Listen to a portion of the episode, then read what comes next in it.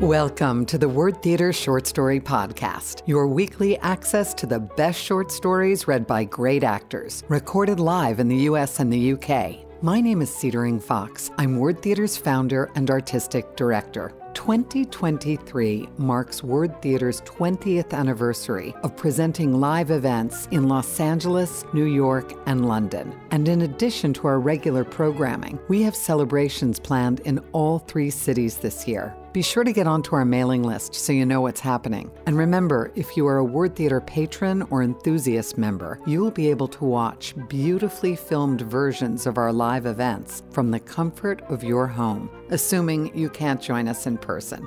We thought we'd get romantic this week as we have Valentine's Day coming up in the US on February 14th. And this love story, called The Proxy Marriage by the wonderful author Maile Meloy, seems fitting for the occasion.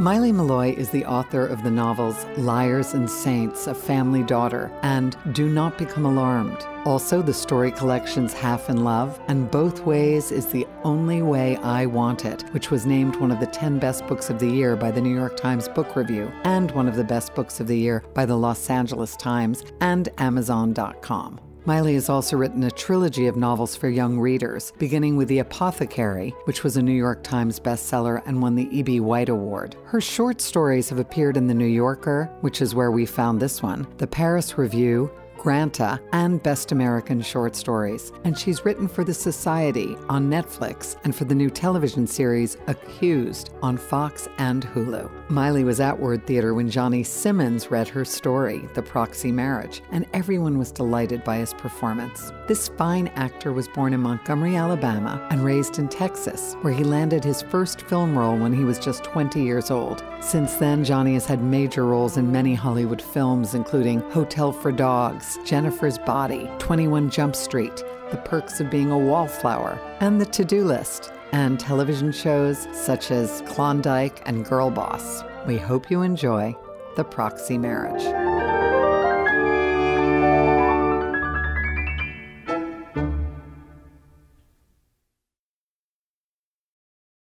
William was tall and thin and shy and awkward in school. His best social tool was that he played the piano, and so he was recruited for school musicals, which placed him at the rehearsals and cast parties with kids he would otherwise scarcely have known. He thought he would either be a pianist or a physicist, although he didn't know anyone in Montana who did those things professionally. His piano teacher was a banker's widow who gave lessons in her lace curtain house, and his physics teacher was primarily the wrestling coach. but William could imagine another kind of life. Through the musicals, he became friends with Bridie Taylor.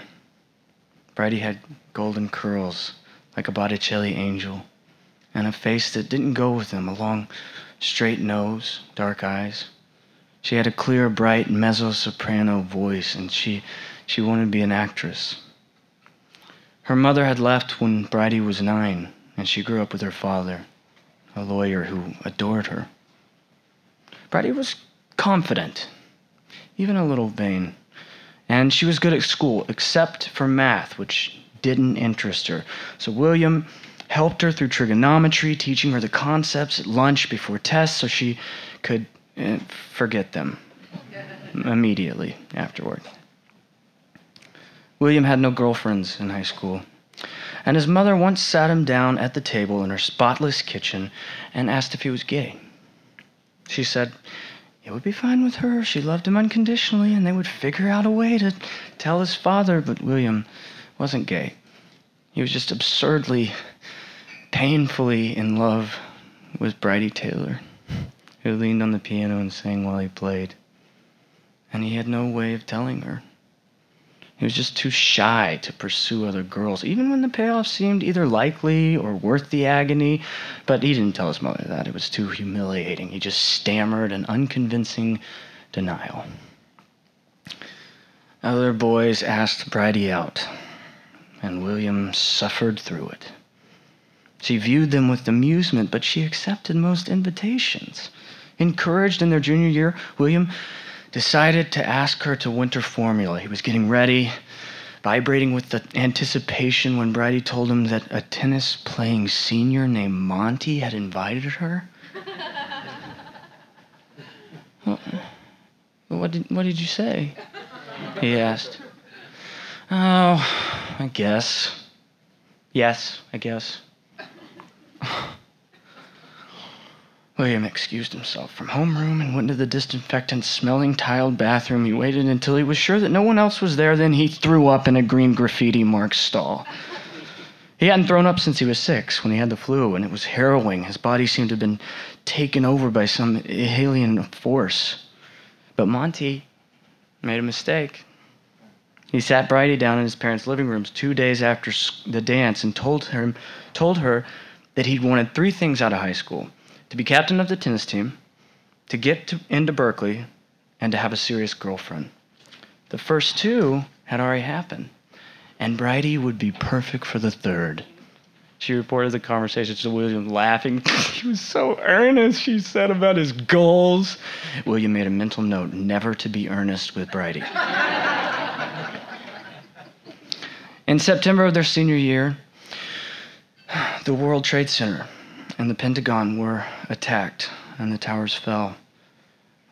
William's parents were out of town, and he overslept, waking when Bridie called him. Wake up, she said. Terrorists are attacking America. Where? he asked groggily with sleep. Everywhere, she said. At schools, teachers brought out television sets on AV carts, and they all watched the news, silent and dazed. In November, troops were sent to Afghanistan. In December, Bridie's father came to her and William with a request. He'd been asked to arrange a proxy wedding for a Marine corporal in Kandahar and his fiancee, who was in North Carolina and pregnant. They wanted to give the child his father's name and a death benefit if something went wrong. Most states didn't allow proxy marriages, and Montana was the only one that allowed double proxy weddings in which neither party had to be present. They practiced the practice seemed to have been allowed before statehood and had been used for soldiers during the Second World War. But no one knew exactly why it had arisen, possibly because it was difficult to travel long distances to a courthouse to marry an out of state sweetheart.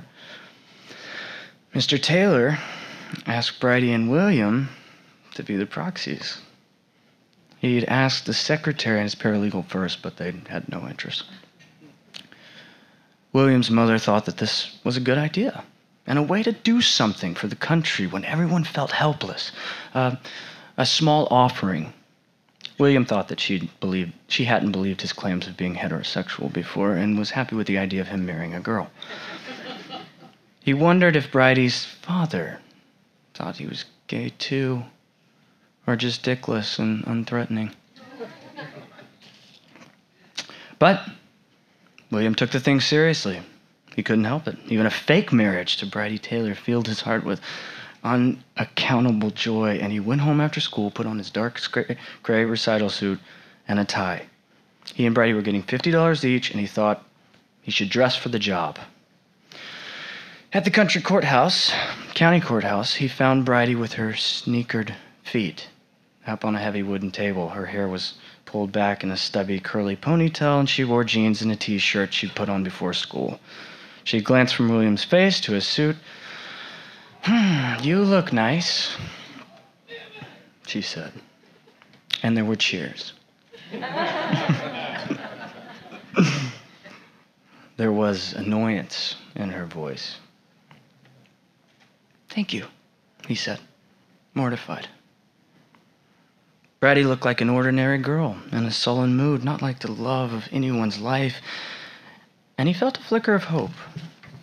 Not that she would ever come to love him, but that someday he might not be in thrall to her. He might be free. She was chewing gum. I think we should have champagne, she said to her father, who was in shirt sleeves. It's a wedding. You aren't old enough, her father said. He was a big man, bearish, but kind, and he had scared William at first, though he didn't any more. I'm old enough to get married, Bridie said. Not really, her father said. The marrying couple had sent photographs, and Bridie dropped her feet to the floor and propped up the photos against two water bottles on the table. The bride had light brown hair and freckles on a wide open, pale face, and the groom was in uniform. They aren't going to last, she said. I can tell. Bridie, her father said, looking over his glasses, this man could be killed any day. Show some respect. Spit that gum out.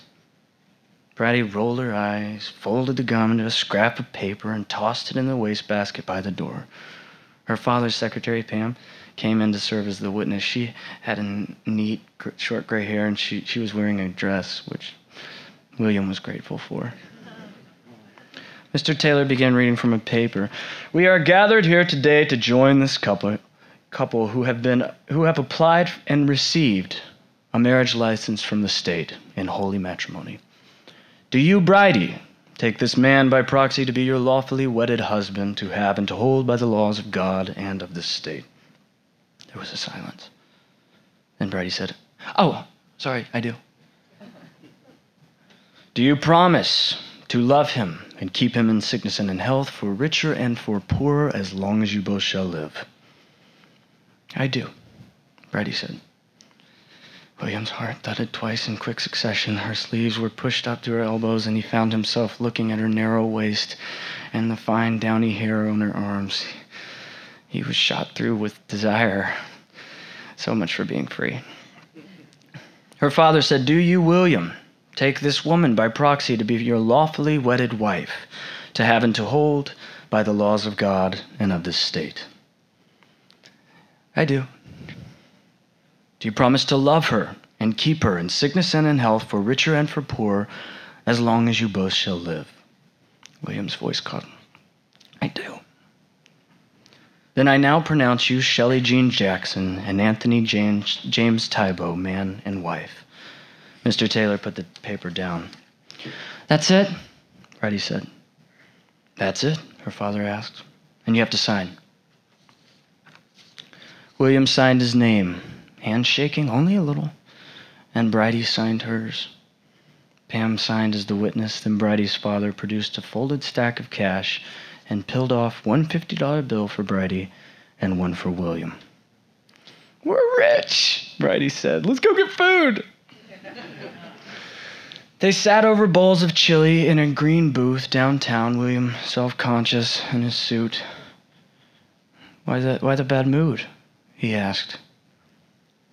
I told my mother I'm applying for conservatories, Bridie said, to study musical theater. She said it was a cliched and superficial thing to do. And that anyway, I'm not pretty enough. Almost, but not quite. She just wanted to be honest to save me the disappointment later. That was sweet of her. I, I thought you two weren't in touch. We aren't much, Bridie said. I used to see her once a year, but it confuses her now that I'm not a little girl anymore, so I don't go visit. I thought she'd lost all that scary maternal power, you know? Are you really wearing that dress? That kind of thing. But I guess she's she hasn't. Do you know why she left? William shook his head.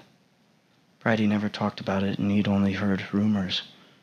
She met a psychic channeler who put her in touch with her past lives. She was always into her past lives. That's why she named me Bridie. Some woman got hypnotized a long time ago and said she used to be an Irish girl named Bridey Murphy who died. And she saw all these details, and there was a book, but the reporters checked it out, and the dead girl never even existed. Except my mother still believes it's possible. She moved to Oakland to be near her psychic. One of her other past lives, she was a pioneer woman, digging potatoes with her hands. One was a French courtesan before the revolution. My mom thinks that's why her French is good. I used to want her to be interested in this life, you know? She has indoor plumbing in this life and a daughter. But she likes her other lives better. Bridie rubbed her nose. I just wish I didn't care. Of course you care, William said. She's her mom. Hardly. She still is. Elbow on the table, Bridie rested her temple and her palm fingering her curls. You think that couple will stay married? Once today? I hope so. Do you believe in true love and all that? William cleared his throat. I think so, yeah. Bridie buried her spoon in the chili and let it fall with a clink to the bowl's white rim. I don't know, though. What are the chances? She'll meet that one person? Better than the chances of contacting a dead pioneer woman. she smiled, but her eyes grew shiny with tears. I guess. She gave you a good name for your job, Proxy Bridie. Bridie laughed and wiped her eyes, so I should give her more credit. No, William said, you give her too much. Bridie's uh, father asked them to do other proxy weddings, another proxy wedding that winter. When they met at the courthouse, Bridie brought her acceptance letter from a conservatory in Chicago and showed it to William. She was in a spectacular mood, hugging her family when she arrived, flirting with William during the ceremony. But William knew better than to think she was actually flirting with him. It was just her happiness spilling over. Other soldiers heard about the proxy law, and William and Bridie did three more weddings on a single day in the spring, and three in the summer after they graduated. It got easier for William as the ceremony became familiar. His heart didn't trip all over itself so much when he said, I do. Then he went to Oberlin to study piano, and Bridie went to Chicago. College was busy, and they were only sporadically in touch. But at Christmas, they met in the courthouse for another wedding. Bridie's father wasn't there yet, and William and Brady sat at the heavy wooden table. She was, uh, she was thinner, and it shocked him. She had never been fat. She had always been a little rounded. And now the roundness was gone. It's exhausting, she said. The girls there are really dancers. I'm killing myself to catch up. And they're, I don't know, ruthless. They come from places with serious theater programs where you have to be better than 300 girls to get the part. Here I only had to be better than three other girls. So they're becoming these thin, flexible blades of ambition. And I'm, I don't know, I'm this goofy girl who wants to sing and dance. Hmm. That might be a good thing, William said. At college, he had played piano for the ballet classes for extra money, and he knew what she was talking about the hardness of the dancers. You might seem fresh and better. I don't think so, Bridie said. Do you have friends? I do, but they. You know how here the bad kids drink beer from kegs and get into fistfights and go sledding drunk? William smiled It was one of the things that he'd been happiest to get away from. There, Bridie said, they do ecstasy and strip to that Leonard Cohen song everybody knows. or to any song, really. and then fall into bed with whoever's there. It's like they have these fabulous bodies and they don't want to waste them. There's so many people you just have to meet without your clothes. That's the line they like. Do, do you? William's voice caught with the imagining of it. Strip? God, no, she said, and she laughed her old laugh, her angel curls bouncing around her face he loved. I'm such a prude. I stay sober and I keep my clothes on, but I'm always. I'm always terrified. They went through the familiar ceremony, but Bridie wasn't familiar to him. There was something vulnerable and uncertain in her eyes now, and it pierced his heart. Two days later, she came to his parents' Christmas party in a in a tight red, red dress. She did a good impression of having her old confidence, standing by the tree, laughing, glass of champagne in her hair, in her hand, her hair golden in the Christmas lights. William's father raised his eyebrows at him with approval and with what seemed to be a question. William only shook his head. What could he say to Bridie that wouldn't sound too earnest and frighten her away and ruin everything? He thought of poor rejected Monty, who had seen the thing that William's father saw now. Monty had tried to grab it, clumsily, with flat footed talk of goals.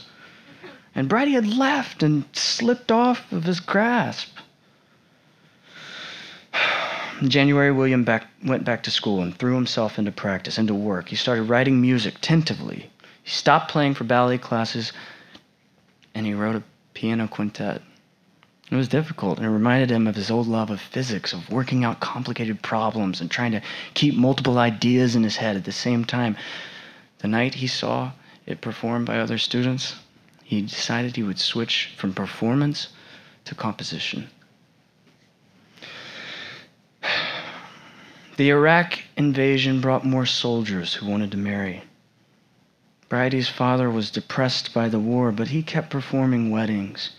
He said it wasn't the soldiers' fault that the war was wrong. But the following spring, when the Abu Ghraib photographs emerged, Mr. Taylor shut down his proxy business. We're done, he said. I'm done. William thought there must be a long, compound German word for the way that large events in the world could affect your personal life. The scale was reduced to the point of insignificance, but the everyday effect was amplified. No more proxy marriages meant very little contact with Bridie, now that they were at different schools. She wasn't so concerned about what day exactly he was going to be home on break. He worked all the time and his back ached from hours at the piano, so he went to the gym to strengthen it, and his, his body changed. His chest deepened, and his arms grew stronger. He even got a girlfriend, finally. Dark haired oboist named Jillian, who explained to him what woodwinds could and couldn't do after he showed her a piece that he'd written that would have required bionic lungs. Jillian knew that when she finished school and started looking for a job in a symphony, there might be no positions for an oboe. Or if she was lucky, there might just be one, and many people would want it. She had not spent hundreds of hours hunched over a table, making reeds for nothing. She knew she knew how old all the principal oboists were, whether they were married to someone whose work might take them to another city, and whether they were happily married. She was determined to get whatever spot came up, and she had ambition to spare for William. Neither his parents nor his old piano teacher had ever had exactly that. They wanted him to be happy, but Jillian wanted him to be prominent. There might be an opening in Tampa, she said, lying in his dorm bed. Would you come to Tampa? Could work could work as well there as anywhere. Looking at her bedside, he, her fine dark hair fanned out on his pillow, mascara smeared touchingly under one eye. He realized that he wouldn't go to Tampa if an oboist dropped dead and Jillian got the job. He wondered if this was how other people plumb secrets of their own hearts with tests like, Will you go to Tampa? Mm, I'm going to graduate school. Jillian's brow furrowed. Where? He could see her running through the oboe list in her head life expectancies, marital chances. I don't know yet. I'm tired of Ohio. I haven't gotten much further than that. It was true. It didn't matter where he went. He was grateful to Jillian for her cold ambition and her warm company and for the abundant sex. But it wasn't fair to let her think that he'd go to Tampa, and it wasn't her fault that she wasn't Bridie Taylor. Proxy applicants began to write beseeching letters to Bridie's father, and finally he relented. At Christmas, William and Bridie did five weddings in a row. After they graduated, they had a docket of seven. Pam, the secretary, said that the first couple had written their own vows and asked if proxies could say them. She gave them a tight sheet of paper. It's okay with it's okay with me if it's okay with you, Bridie's father said. Bridie picked up her script and turned towards William. I will run through the rain for you, she read, stifling a laugh and taking refuge in the page. I will worship your feet, even if you even your crooked baby toe with no toenail. I promise to devote myself to your happiness, even when the things you do don't always make me happy. And I will remember that no proxy in the world could stand for you. Not truly, because you are irreplaceable to me. You are the man I was meant to spend my life with. And I hereby put my heart in your hands. She put down the script. Oh, she said, startled. That, that's really, I'm sorry I laughed. William caught the secretary, who had known Bridie since she was a child, watching them across the room. He avoided her eye. In July, Bridie moved to New York to audition. William told himself that he could, he could go to New York too, but Bridie wasn't asking. And graduate schools were, and Indiana University offered the most money. You're tired of Ohio and you're going to Indiana? Jillian asked him on the phone. What the hell's the difference? She still hadn't forgiven him for breaking up with her, which was flattering. He'd hoped that she would get a job without something too terrible happening to another oboist. No lymphoma, no shattering divorce. But he knew that Jillian would be happy either way. William liked Bloomington with its lush, towering trees and fireflies at dusk and its austere gray university buildings. He settled into his work and got a tutoring job helping brilliant Korean violinists with shaky English write their music theory papers. One morning, he picked up a newspaper in a cafe while waiting for a coffee and he saw the name of a sergeant he and had married. He had been killed by a roadside bomb. Yeah, William was sure it was the same name. After that, he avoided newspapers. In school, this was easy to do. Bridie called him sometimes from New York, more often than she had from school. She was working nights at a restaurant in the village, then going home to Brooklyn and waking up in the dark to put on full makeup and stand in line for early morning chorus callbacks in Manhattan. She wasn't getting parts, and she was demoralized. He didn't tell her about the sergeant. The last casting director told me that I wasn't ingenue, she said. She said, I have an ingenue's hair, but there are always wigs for that. And I don't have the right face. She said, I'm really a character actress, but I'm not old enough for the roles yet. I'm not old enough for my face. So what am I supposed to do? Wait 30 years to have a career? Something, something will come up, William said. They'll want someone with your look. I don't know. I'm not a real dancer. Thank God. I'm just so tired. You need sleep. Or you'll look old enough for the character parts really soon. Bridie laughed. And then it turned into something like a song. Maybe my mother was right. I'm just not pretty enough. Bridie, you've been there eight months. But they had the same conversation after two years, then three. Sometimes there were happy calls about jobs, a cat food ad that paid bills, a touring company that never made it to Indiana. But rejection was wearing her down. Sometimes he went weeks without thinking of Bridie, and sometimes she haunted him. Then came a year when there were no calls, no email, no word. The first news he had was a, a, call from his mother, who had run into Bridie's grandmother at the grocery store. The proud old lady had said, I don't know what Bridie's doing, trying to be an actress, but you know, she's just married a lovely young man. Well, maybe not so young, but I'm told he's lovely. William felt if, if he had been punched in the stomach. He couldn't find the breath to talk normally to his mother, and she, she seemed to understand. I'm sorry, William, she said. Thank you for telling me, he managed to say.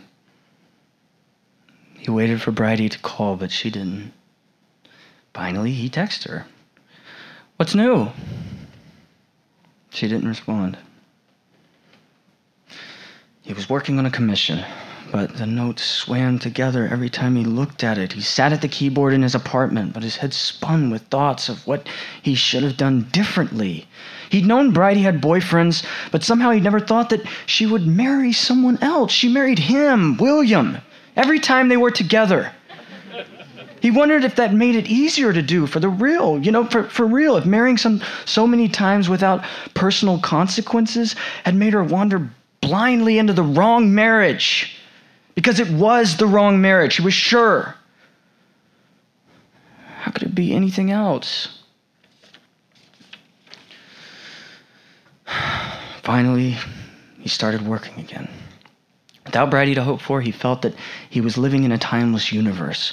It was a peculiarly freeing state. He didn't wonder about whether the music he was writing was good or bad. Sometimes he seemed to only be channeling it. He thought about Bridie's mother's psychic calling up on past lives and wondered if the music was coming from somewhere else. Sometimes he knew that he was actively composing, thinking about what a bassoon could do, how long a note could be sustained, how long dissonance could be tolerated before it had to resolve into something sweet. But even then, he felt cut loose from his critical sense. He was, he was making something, and it gave him pleasure, and it didn't matter if it ever left his apartment or if he ever left his apartment. As long as he never went out, there was no crashing self consciousness, no awareness of the outside world. But time did pass, and Christmas came.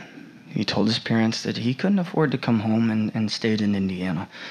What he couldn't do was go through another marriage to Bridie, who was already married. Or worse, stand by while her new husband took over as the proxy. In January, his mother reported that Bridie hadn't come home for Christmas either. And in February, she called to say that Bridie was getting divorced, was moving home. Listening to the silence on the line, William thought that maybe this was a dream or a fantasy on his part, just wish fulfillment. I think you should call her, his mother said. And say what? She doesn't know you're in love with her. I'm not. Oh, William. I'm your mother. I think I know a little bit about you. I can't call her. Sometimes I think you two are determined to be unhappy. She's not unhappy. It's not what I hear. Then stop listening was another silence. Come home this summer. His mother said, I'll buy you a ticket.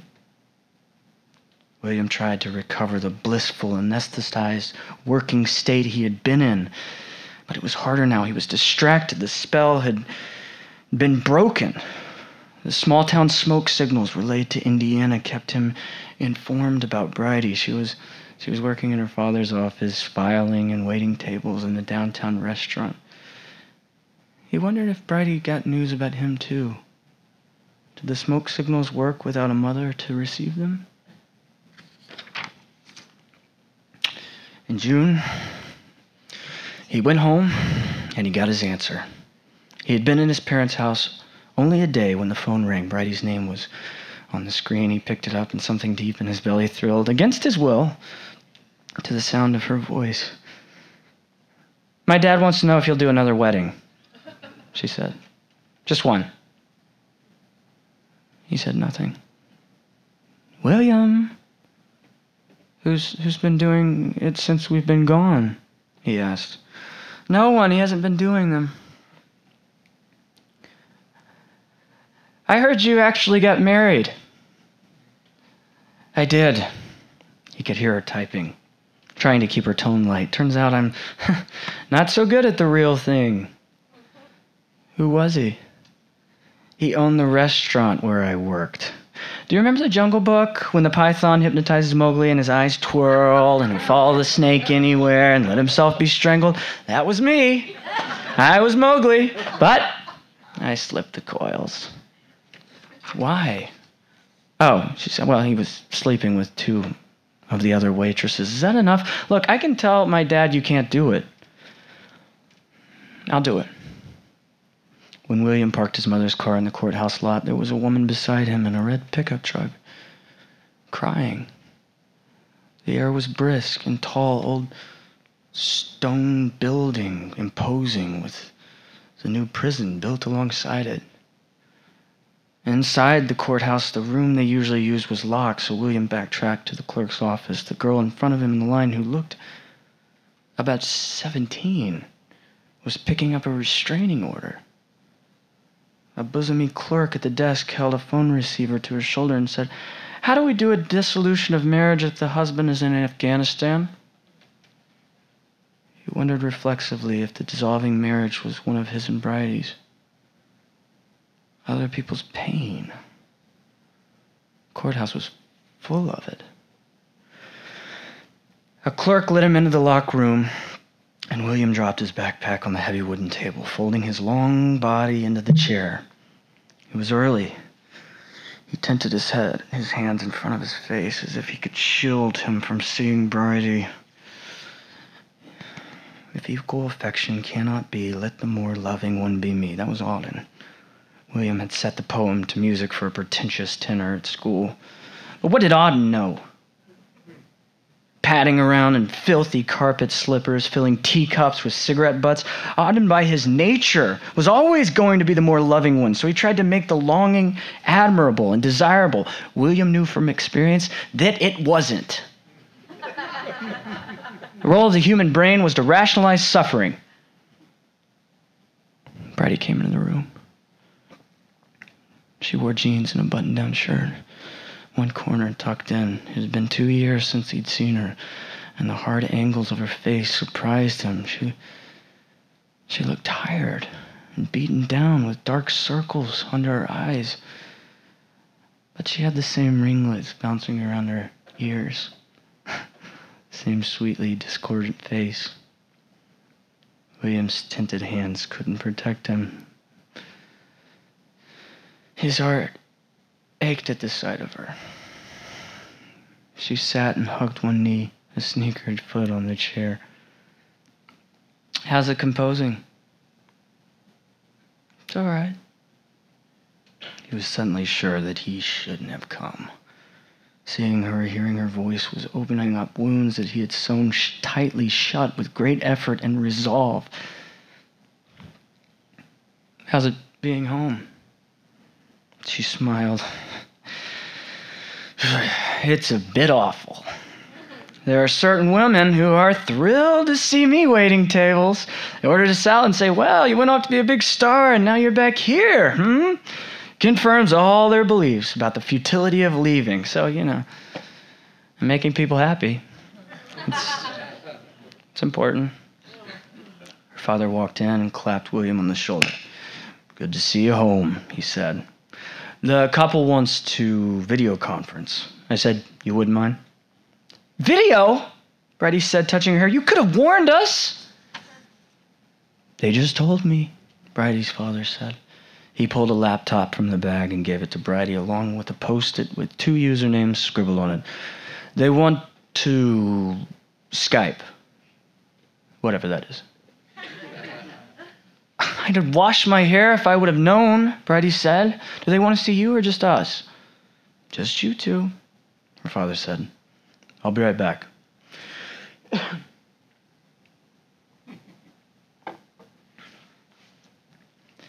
William pulled his chair beside Bridie's while she set up a Skype account for her father. Their faces appeared on the laptop screen. Bridie scooted her chair closer, and William felt her knee brush his. He looked down at the keyboard. He didn't want to see his own face, and he didn't trust himself to look at Bridie's. She fluffed her curls. Are you okay with this? I should have asked. It's fine, he said, hating the harshness in his voice. But after today, you have to find someone else. Bridie looked at him startled. Really? It's too hard for me. I can't do this anymore. Why not? Just call them. Let's get this over with. So Bridie did. William waited, agitated and awkward. He still felt like a gangly kid because that's how Bridie had always known him. He shouldn't have told her that he was quitting until they finished. He didn't want to see the couple they were marrying and be reminded of how little the ceremony had to do with him and Bridie. But then the bride and groom were there, a young black couple, in separate windows at the top of the screen. The bride had wide eyes and a smooth bob. Behind her was a living room in Virginia. The groom was in Iraq and wore digital desert camouflage. Their names were Natalie and Darren. Hi, Bridie said. I'm Bridie, and this is William. We're your proxies. The bride frowned. I asked for black proxies, but the lawyer said you're in Montana. I guess it's pr- pretty pretty white there. It is, Bridie said, apologetic. I'm, I'm his daughter, the lawyer's daughter. We, we always do the weddings. Okay, Natalie said. Darren asked, What's your success rate? Mm, well, everyone gets married, Bridie said. oh, you mean do they stay married? Yeah. Mm, I don't know, Bridie said. William remembered the dead sergeant's name on the paper and the question about the dissolution of marriage and pushed those thoughts out of his brain. I wish it was the proper thing, Darren said. Like if I was home. It's legal, Bridie said. You'll be married. See, baby, Natalie said to her fiance, it's all right. Just feels wrong, he said. I'm sorry, Bridie said.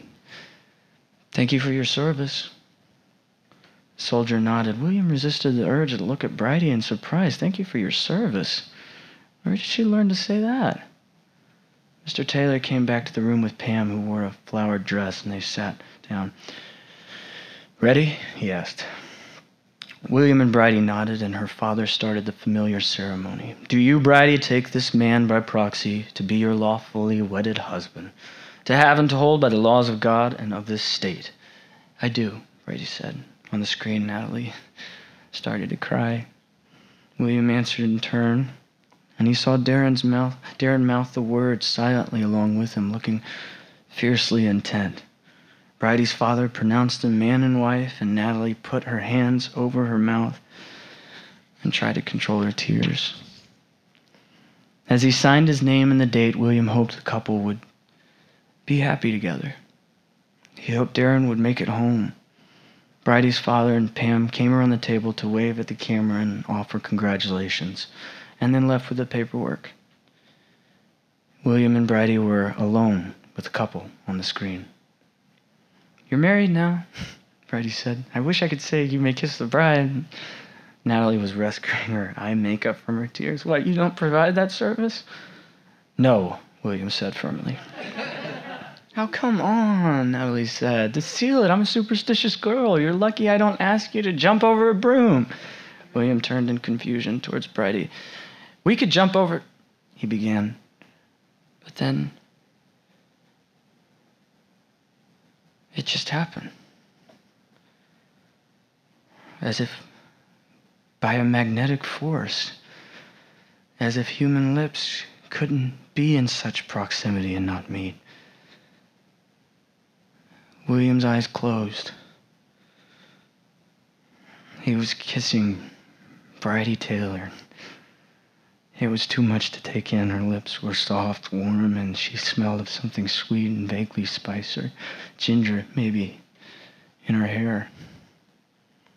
Then the kiss was over, and Bridie looked up at him with a expression of puzzlement.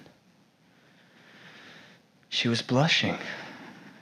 You could see a pink tinge rise in her cheeks. Her eyes burned painfully. Her ears burned painfully, and he knew they were turning red. There was a whoop and a sound of clapping, and William turned to see Natalie applauding them. Darren was grinning for the first time. Bridie gave a little bow to the camera. Her father walked in, and they both stood up instinctively, like schoolchildren caught in some mischief. Their bench made a screeching noise as it slid back across the wooden floor. They said goodbye to the couple, and there were thanks and good wishes, and Bridie started to put away the computer. Mr. Taylor frowned at William. Something wrong with your ears? William clapped his hands over them. They just get hot sometimes. Mr. Taylor looked suspicious, but he put his computer in his bag and left. Your, your ears are really red, Bridie said when they were alone. It happens. I remember, she said. You do? He said. She nodded and raised her hands to his ears, cool fingertips on the hot rims of cartilage. Please don't do this, Bridie. Don't toy with me. I'm not. You are.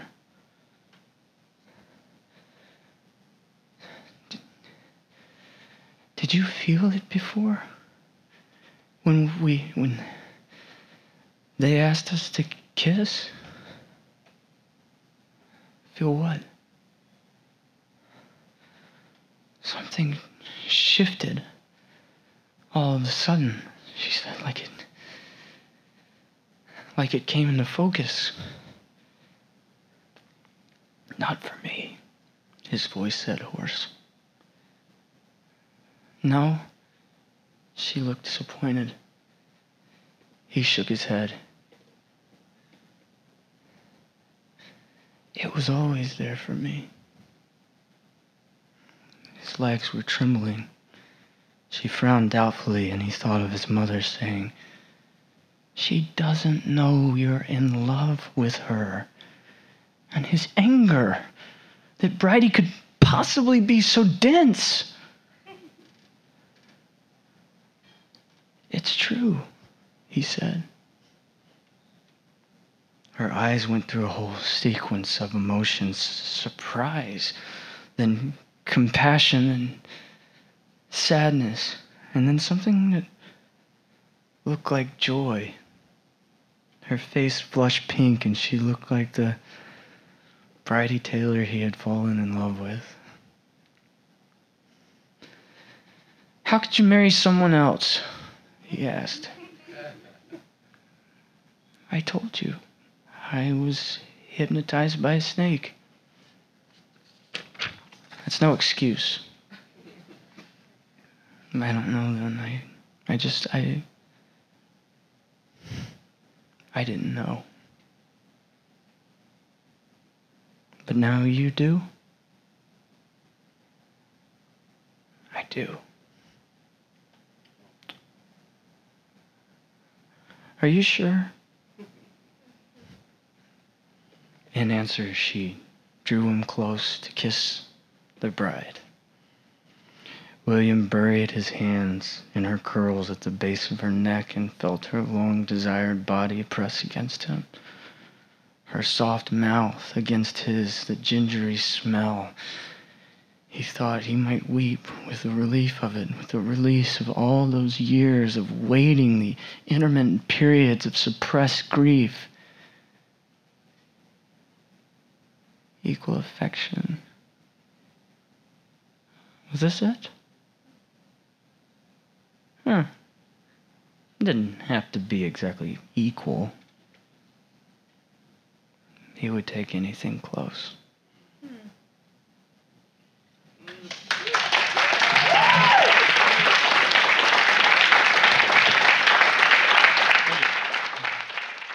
Thank you.